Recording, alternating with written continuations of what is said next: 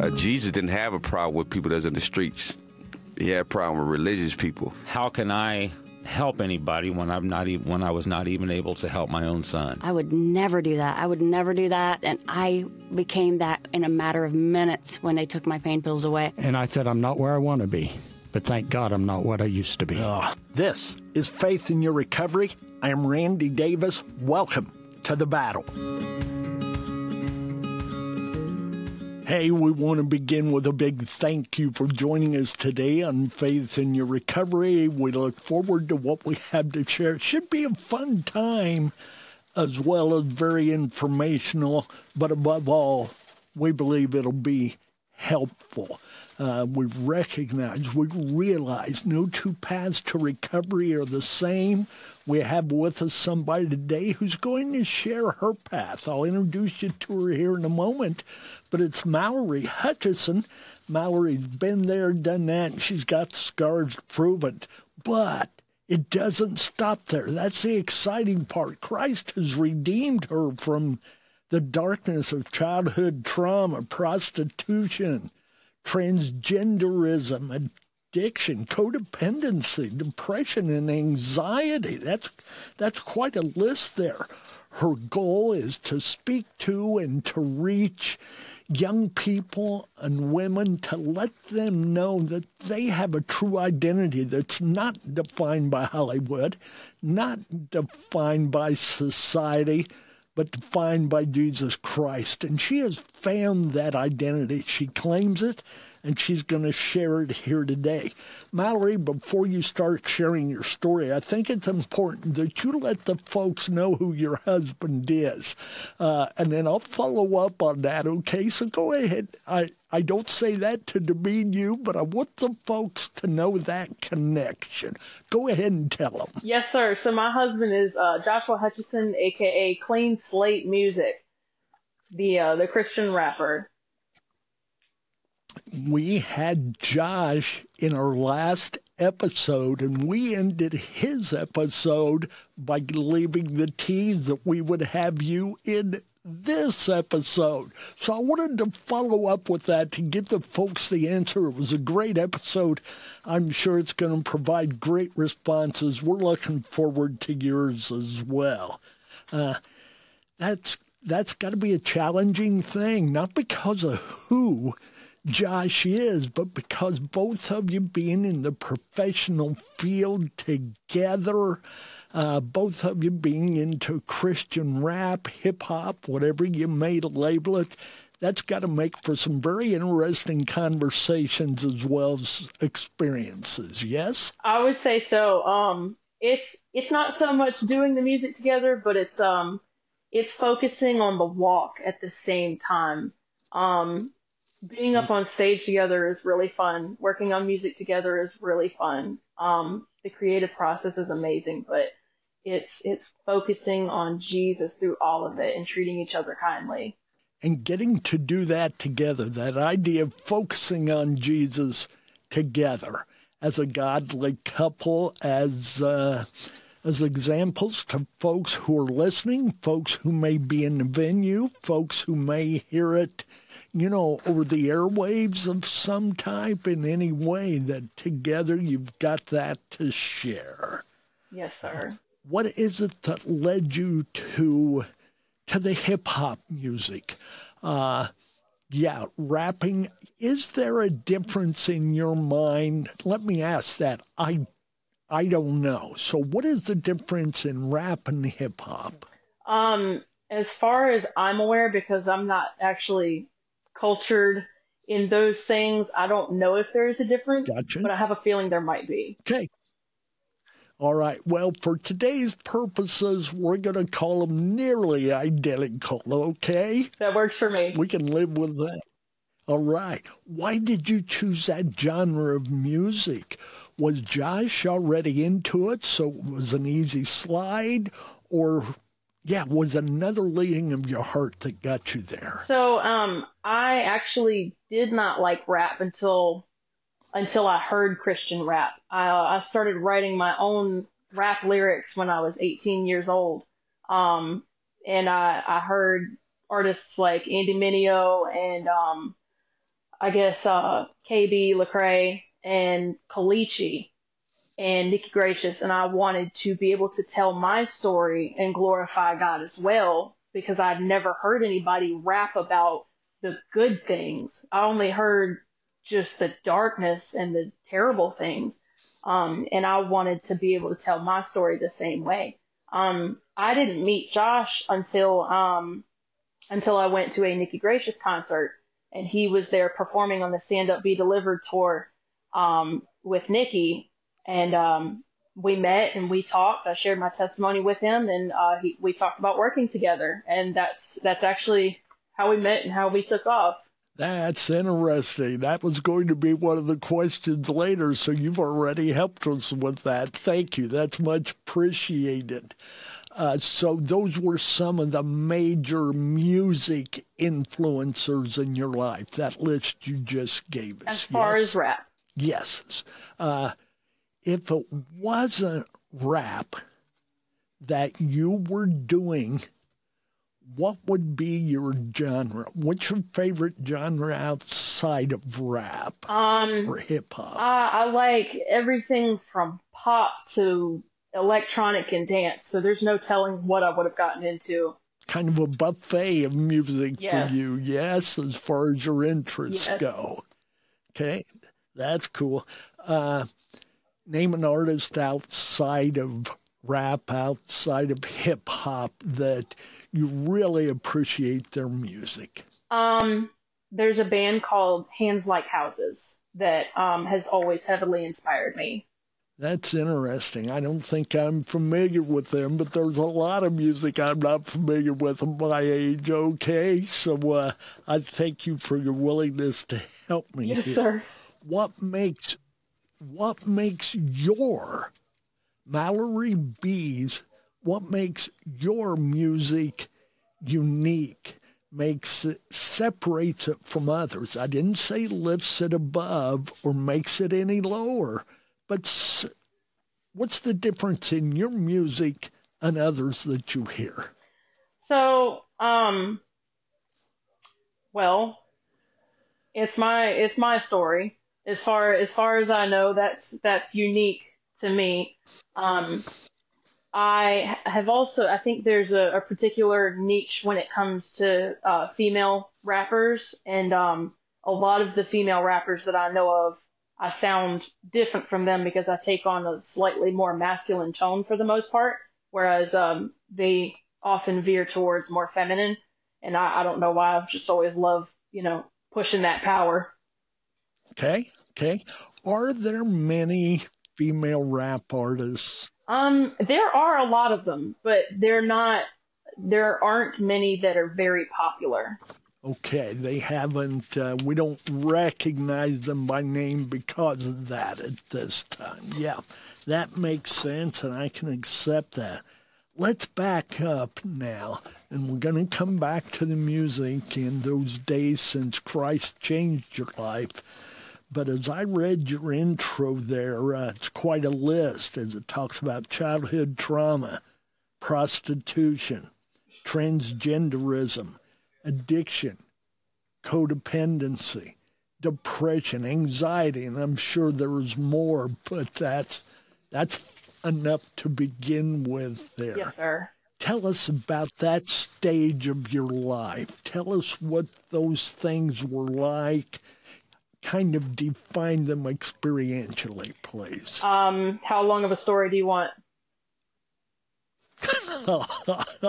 you go ahead, and if I need to get you stopped, I'll I'll gently do that. Yes, okay. sir.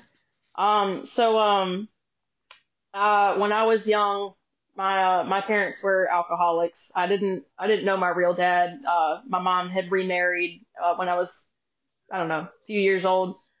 Um, and my stepdad didn't really have a whole lot of love for me. Uh, he worked and he you know took care of the household. That was that was his thing.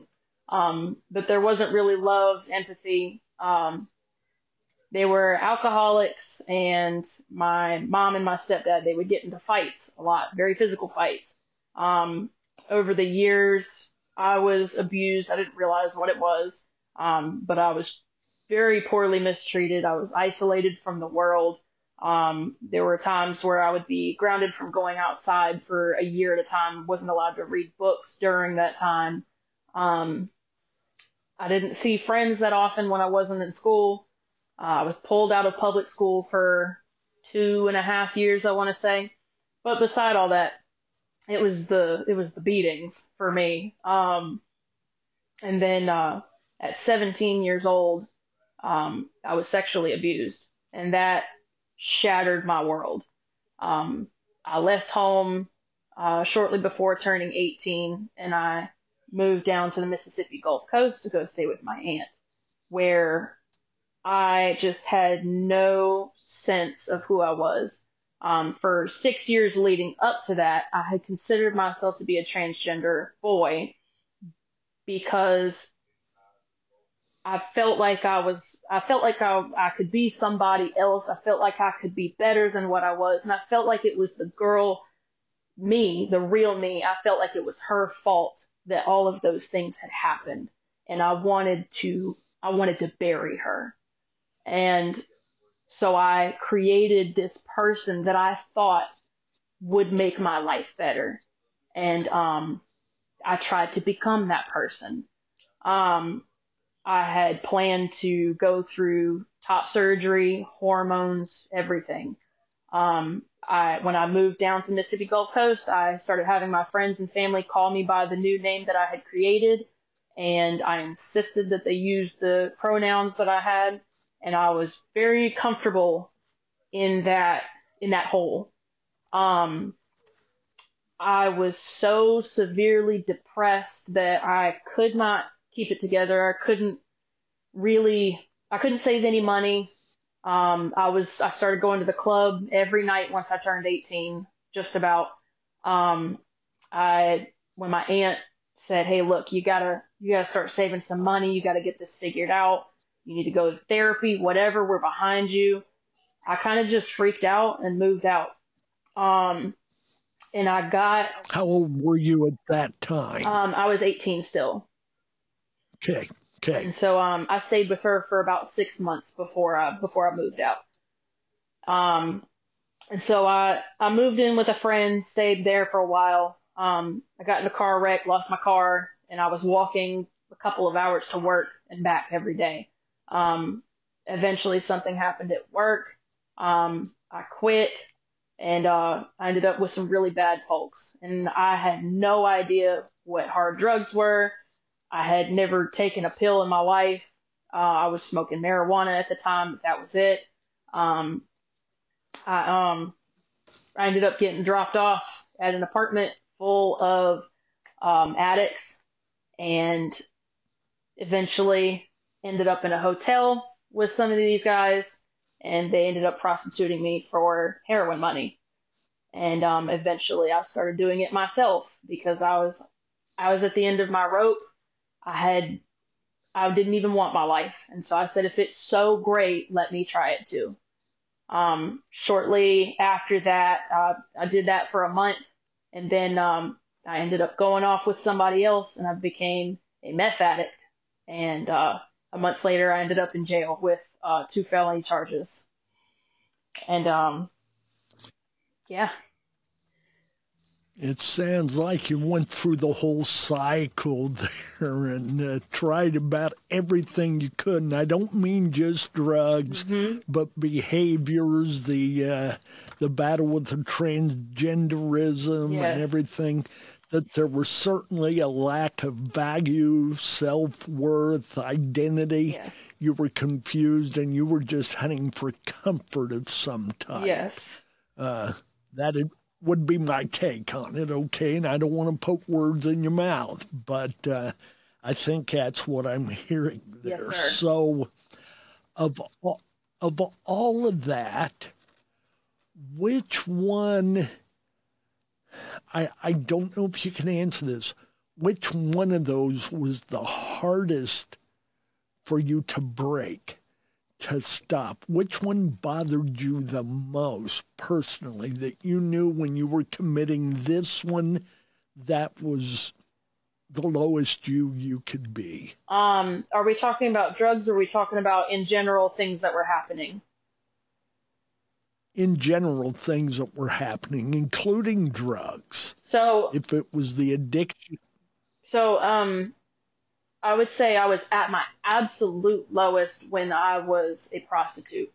Um, now Okay. it wasn't hard to break that. I happily ran away from that as fast as I could. Um, the hardest thing for me to break was actually codependency, relying on the comfort of having a man with me. How long would you say that was a battle for you? Um, Uh, I know we all have some codependency, but obviously yours was over the top. It definitely was. Um, I struggled with it for the next five, six, seven years. Okay. Okay. Uh, how much? How much pain did this bring you? How much angst? How much, you know, frustration? Uh, what? What were your emotions like during that time, or do they matter? Um, during the time leading up to heading to jail, when all this was going on, Yes. Yes. intense, intense depression. Um, I was suicidal at the time. Uh, like I said, I didn't even want my life. Uh, once it got to the point of, I think after a couple of weeks of prostituting in the hotels, I started writing, I started writing notes to myself. I didn't show them to anybody, but just trying to work it out. I would write in a journal and I just remember making lists of the way that I wanted to the way that I wanted to commit suicide. Um, and I was going to do it one night after a month. And um, I texted somebody to tell them goodbye, um, to let them know everything that had been going on, and they convinced me not to. And I escaped instead. But it was very intense depression, and I lost all sense of self. And it was it was terrible. It was like just pure darkness. You've talked about that time frame before you were imprisoned or jail, whatever it was there, incarcerated. Mm-hmm. I can say that, I know. What happened to you? Did life change during incarceration? Was that a benefit as you look back? Was it another battle to fight? What was that like for you, Mallory? Well, I will tell you that um, going to jail was the best possible thing that could have happened to me at that time. Um, I don't regret going to jail for one second because it was in the jail that God sat me down and He forced me to look at Him and His almighty glory. And um, I had run from Him. I had turned away from Him. I said I wanted no part of Christianity. If if my parents were the face of Christianity, I wanted no part of it. And um he forced me to sit down and said, Now look, you're gonna find out who I really am. Not what these people portray me to be, but you're gonna see me. I um I started going to their little Bible studies in jail and uh I I got the Bible studies in. I started reading through the four Gospels with a fresh set of eyes. And as I read through them, I believed that Jesus really, really lived and really went through all these things, really died on the cross for our sins, and that he came to show us love, the love of God. And I believed for the first time, like I really believed. And so I uh I call my incarceration like a Bible boot camp because it seemed like every month the Holy Spirit was putting me through different situations and different lessons that taught me something else about how to walk. Um and I did fall after I got out of jail. It took falling and getting back up and falling and getting back up for me to get where I'm at now. I have always said that Jesus exists in the trenches and the stenches of life that uh, Jesus has been to jail. Uh, maybe not for illegal purposes, but uh, he's oftentimes met there, found there, connected with their experience there. What what was it that that made that seem real to you? You know, in desperation, you can imagine anything, and your mind had been a myriad of places through your experiences. What made that moment different, made it real, made it worth following up on? So, um, like I said, all my life I ran, I ran from the, the theology of Christianity. I searched for things in Scientology and, and, you know, psychology and stuff like that. Um, I was getting into some weird stuff. And so I was looking for my answers in the wrong places. But when I read the Gospels, it was, I can only say that it was the Holy Spirit that said, this is the truth. Um, Jesus wanted everything that I wanted, and I never knew that until I read it for myself. And it, it was, it was like salve to burn wounds. And it, it was the healing presence of the Holy Spirit, and I believe. That's all I can say. It, it was the Holy Spirit. He uh, he's known as the balm of Gilead, and uh, he was that salve to your wound. Obviously, is there a particular Bible story from the Gospels that sticks out in your mind that has kind of been an inspirational piece, something you've held on to? It's foundational to you. So, um, I would say that um, I don't remember the verse at the moment, but um, Sure. it says, "Seek first the kingdom of God and His righteousness, and all these things shall be added unto you." That has always stuck with me. I've always referred back to that, and not only that, but also all of the verses about singing. Um, I've I've held on to those too. Well, I can understand that, especially where you're at in life now, that those would have an impact on you. And the idea of song, what I love about music, I have zero, absolutely zero musical skills. I was a pastor for 35 years, and in all seriousness, they turned my mic off when we sang, okay? and uh, if they didn't, I'd see people going like this, meaning stop singing. I was not helping it. But I know music that I like when I hear it, and I know the power that it has, the influence it can have on your life. It can raise you to a mountaintop or drop you in the valley. Uh, you were talking earlier about certain rap music being dark uh, music can be.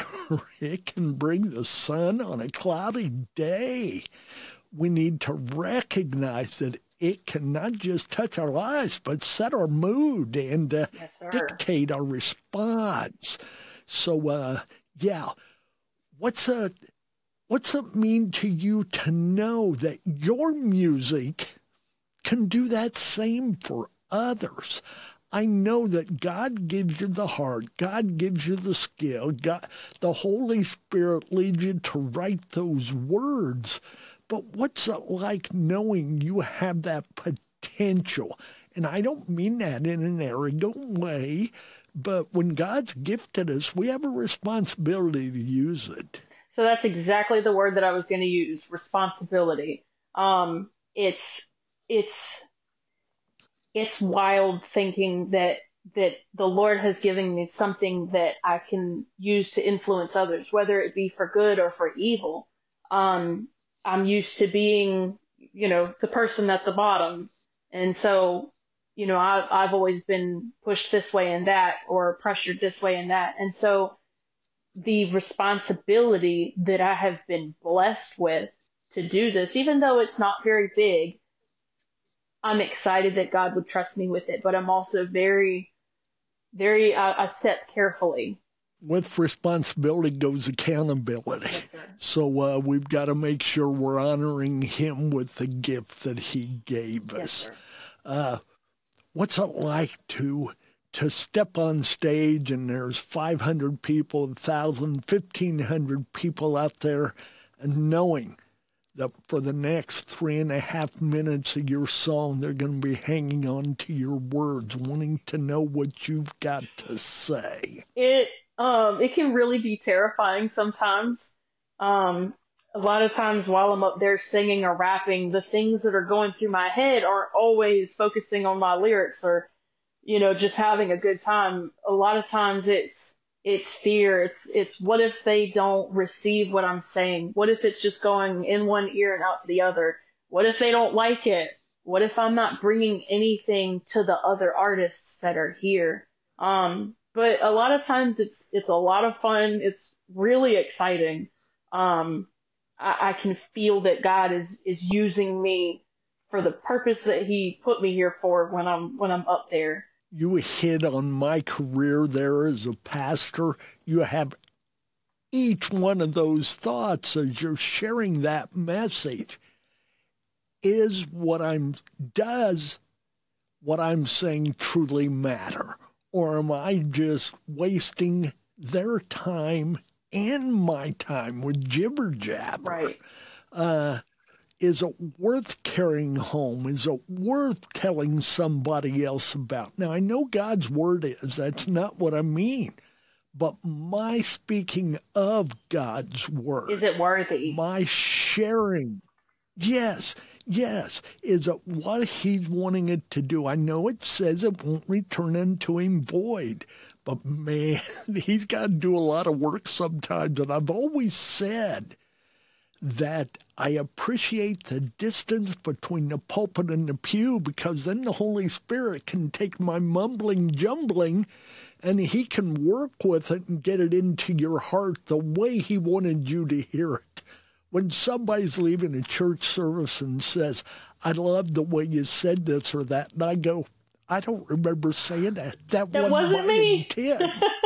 No, that's what I love it because I know the Holy Spirit directed it into their moment. Amen. That's encouraging. And that, uh, yeah, and I, I, I guess your yours is much the same way. Yes. You may stumble or mumble, but God can straighten it out before it gets to their hearts. And man, Amen. am I ever thankful for that. Yes, sir. Yeah, yeah.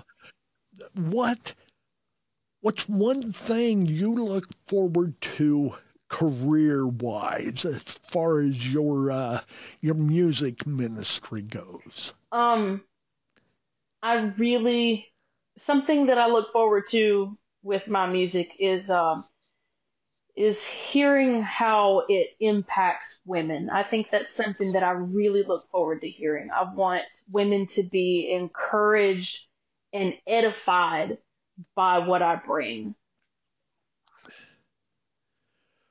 You had said, and I have it here in my quotes somewhere, but it had to do with women finding their true identity doesn't lie in worldly things, but in Christ. Yes, Stretch that out. Tell us more about that. What do you mean by that? What do you want to say to ladies out there right now who may be going through what you've been through, who are struggling with those identity issues, whatever they may be? So, as we can all see in this world today, people are telling you that, oh, you've got to be this to be beautiful. You've got to do this to be confident. You have to be like this to be independent. You know, when it comes to relationships, people, you know, tell you, oh no, you, you better do it like this or don't let him do this. And it, there is so, there is so much input from a society, a godless society. And young women are growing up not knowing how to act. And that was me.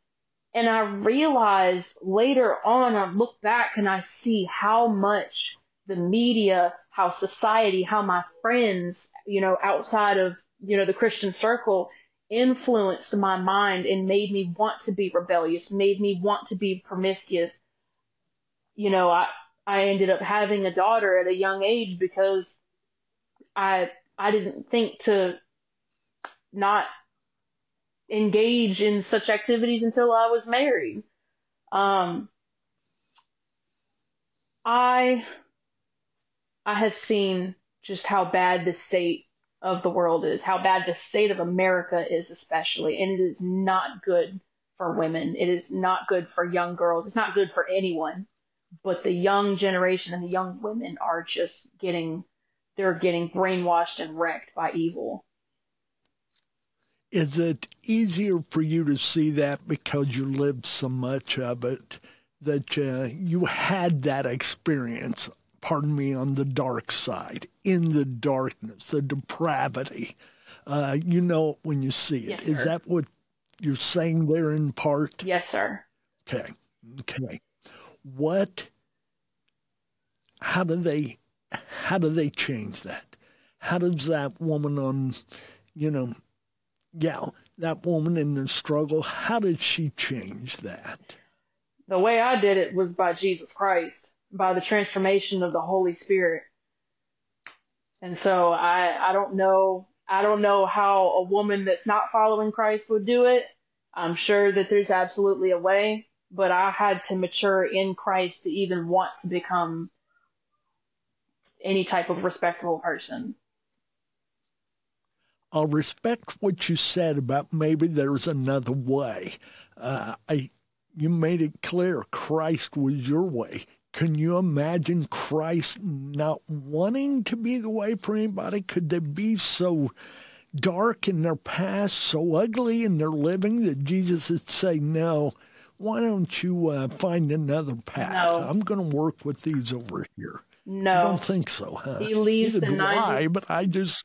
He leaves the 99 to set just one free. And they rejoice over one who is saved. Uh, that's crazy. It's accurate, but it's crazy. He leaves the crowd, and as a world, we seek the crowd. We want a bigger audience. We want somebody else to hear us. And he's stepping aside from the 99 and dealing with one. Because we are That's all crazy unless equally I'm important, one. no matter what, no matter what it is that we've done. Amen. And we've all, all of us who have found him have been that one. Yes. Uh, he stepped aside from that church over there that's got 1,500 or 15 in attendance. And he's walked to me who wasn't even in church and uh, found me and brought me into the fold. Yes, sir. Uh, that's exciting stuff. it that, is. That lifts us all up. Uh, I know earlier, and I hope I'm not I'm not saying too much here, but you said this was your first interview. Yes, sir. Yes. By that, do you mean your first podcast or interview of any type? This is my first interview of any kind. Incredible. You can't tell it by the way you've responded. Okay. Thank you. And uh, that's been well, that's that's fact. It's been greatly appreciated. Uh, the name of our podcast is Faith in Your Recovery. Mallory, what does that title mean to you? Faith in Your Recovery. Well, I found faith in my recovery. Uh, I found faith in God during my recovery, and He's the one who led the way. It's a good place to be. And it's got to begin with a faith and a belief that he can do it, or at least give him the opportunity to prove it Yes. to you, to become your faith. Because basically, as you said a minute ago with the story of the 90 and 9, you have nothing to lose because he's going to stretch his arm as far as he needs to to get a hold of you Yes. to uh, to touch your heart with His will and way. Yeah.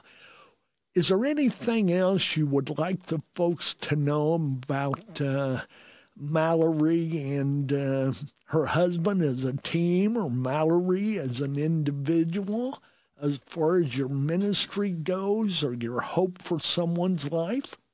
Well, absolutely. Um, so I'm sure that my husband mentioned in the last interview that um, that we have Narrow Path Ministries, a nonprofit dedicated Yes. to helping women, men, and families recover from addiction, mental health struggles, trauma, and um, we also help veterans. We are actually opening our first men's home here in Gulfport um, on the 16th of this month, and we are very excited about that. I thank you for throwing in that word veterans. I am a veteran of the U.S. Army, and uh, they are near and dear to my heart, and I think they deserve our effort of going after that. Yes, sir, one. I know they've got Christ's effort, but they deserve ours as well. Absolutely. I don't Thank say that with service, arrogance. I s- yes, uh, my dad was in World War II. My brother was in Vietnam. I was fortunate enough to be in Frankfurt, Germany.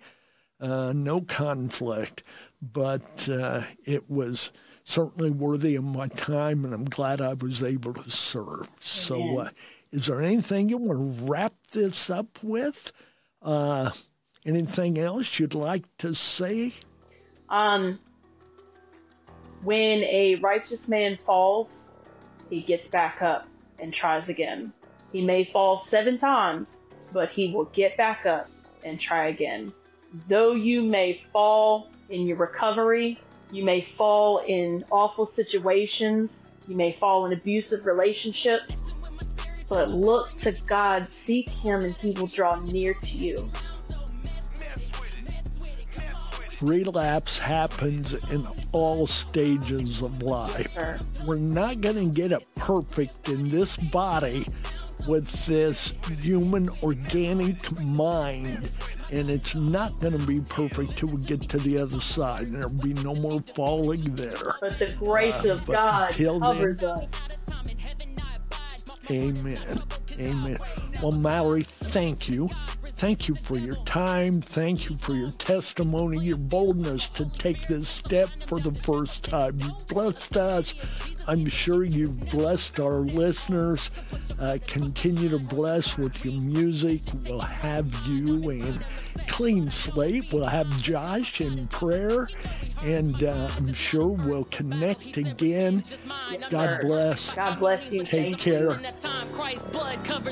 Stay in the battle. Yes, sir. Amen. Amen.